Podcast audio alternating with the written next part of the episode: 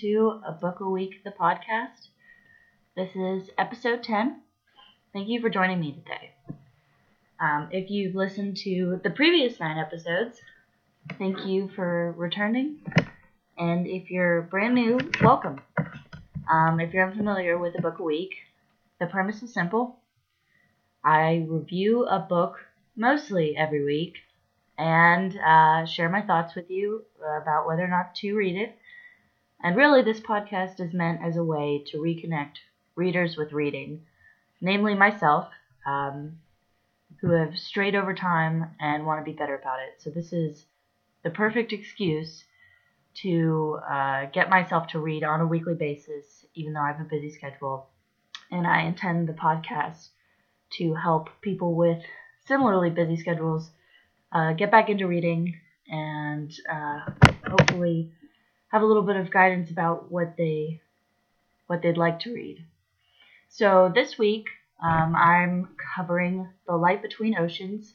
It's a novel by M.L. Stedman, and it is a novel that was recently made into a movie.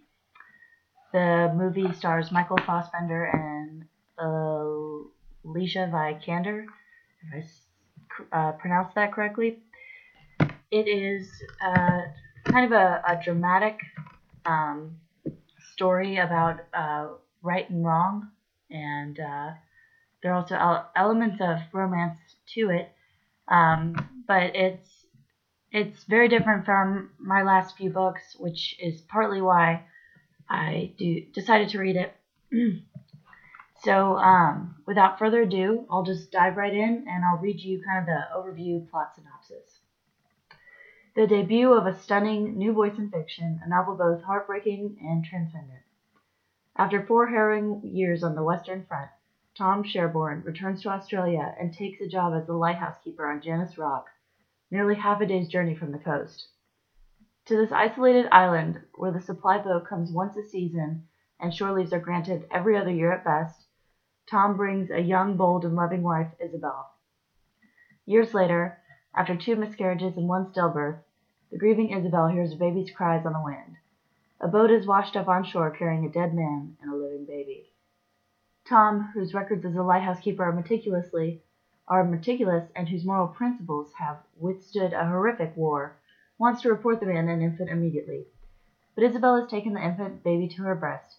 Against Tom's judgment, they claim her as their own and name her Lucy. When she is two, Tom and Isabel return to the mainland and are reminded that there are other people in the world. Their choice has devastated one of them. M.L. Stedman's memorizing, beautifully written novel seduces us into accommodating Isabel's decision to keep this, quote, gift from God and we are swept into a story about extraordinary, extraordinarily compelling characters seeking to find their North Star in a world where there is no right answer, where justice for one person is another's tragic loss. The Light Between Oceans is exquisite and unforgettable, a deeply moving novel. So, yes, I agree that this is an unforgettable novel. Uh, it it is engaging and uh, it's uh, fairly, you know, it's a, it's a reasonable read. It's about 340 something pages, but really the pages are very short and in bigger font. So this can I can endorse this as um, being a book that you can read in a week's time. I appreciated that aspect of it, and really, uh, the book was interesting, and I I like the main premise. It's it's short and quick, and it's about these two people stranded on a very remote island. Um, they want to start a family together, and when a baby comes up on shore, um, they decide to keep the baby as their own because they are having difficulties conceiving. Um, for me, though, uh, I, I did think there were parts of the book where it felt very over the top obviously when you read the plot description like that and just by knowing that this baby has arrived on shore there are going to be complications there are going to be issues uh, in the fact that they took this baby as their own and in the fact that they did not report the baby in the lighthouse records once they've done that you kind of have a suspicion that this is going to come back and bite them um, you know that it it won't end well. And obviously that drives the plot because if there were no repercussions, then it would be kind of a, a boring story to read. So uh, it you know that in a way um, some conflict is going to happen, some things are going to go down, and they're going to Tom and Isabel are going to have to answer for their actions in terms of taking Lucy in. Now, I will say that I understand where they're coming from, and it is a very difficult decision. I don't think that they're monsters. I think that they made a very innocent choice. Uh, it was um, a different time period then, and they had every right to believe that this person's, um, this baby's father had passed away, and they could have assumed that the baby um, didn't have any relatives looking for them. Um, that's a very uh, safe assumption to to think that no one was going to come after this baby. This baby needed them uh, in order to live, and uh, you know, it, I certainly don't blame them for their decision. But what I think was frivolous and costly to both of them is not recording the baby in the records because uh, at some point, if they wanted to rejoin society, they would have to answer to where did the baby come from. And um, yes, some people like obviously can think that they had the baby on their own because they've been isolated uh, this whole time, but uh, without any records, it begins to look suspicious where this baby magically came from. Um, obviously, uh, if not from them. But uh, yes, so Tom decides to go with his wife's judgment, and it's it's kind of insane how far he'll go for her. He'll do most anything for her, even though uh, Isabel uh, kind of has some poor decision making in the name of love for this child, and she makes some grave mistakes that Tom ends up paying for. So Tom kind of blindly goes along with these choices that his wife makes and ends up paying for them desperately, um, which is uh, terribly sad. But this book, uh, it really raises the question of if you were desperate to have a child and the child literally came to almost your doorstep, uh, would you keep this child or return it? And um, what would you do? And in this time period where they weren't as connected with one another, they were very remote, I think that if they had decided to keep the baby, it was kind of foolish to return back to the mainland because uh, I'm, you know, that I feel like almost certainly you would have found out this baby's roots or that someone was looking for this baby, whether it was a, um, a distant relative or something like that. They were going, something was going to happen just by the fact that two years later they decided to bring Lucy back to Australia. I think that if they had decided like to keep the baby and were thinking rationally, they would have gone um, to a different country, someplace else. And I realize that's easier said than done. But when you're doing something that's drastic, whereas you're keeping a child as your own and not reporting the fact that you found the child, I think that if you want to keep said child, you should not go back to where it presumably came from, because uh, Australia is like the closest place to this island. So when they go back, of course, inevitably this happens, and they find out the child's backstory, and they find out uh, who the child's mother is. And uh, obviously, the mother's very distraught. She's upset, thinking that she's lost both her baby and her husband. And um, over the course of some time, uh, I think Tom makes some very foolish decisions. He decides to contact the mother anonymously, letting her know that the baby's okay, um, which can be interpreted as kind of um, you know, like creepy or uh, hostage situation. Hostage situation.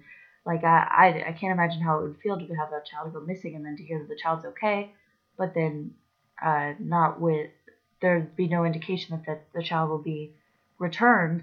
Um, that would definitely uh, be very off-putting and stressful, and uh, I would think that you'd want to persecute the person who took your baby, regardless of how safe they had promised you the baby was. Um, he also decides to, in this spoilers, but um, very light. He also decides to later send back the baby's rattle, the one that he found in the boat that the baby came in, to Hannah, which is just another kind of step of how uh, crazy it seems that I it, he obviously came from a you know a good intentioned place, but when I imagine you see it from Hannah's perspective, it probably appears very creepy and um, disturbing that uh, this stranger has taken your baby and plans to raise it and doesn't plan to return it. And your husband is also gone too, and you don't know what happened to your husband. So, um, Tom's actions in terms of trying to contact Hannah and Isabel's initial actions of convincing Tom not to report the baby end up really uh, coming back to haunt them in a big way once they've returned to the mainland uh, to the point where there there uh, ends up being a bit of a, a legal fiasco in returning Lucy and um, finding out that her real name is Grace.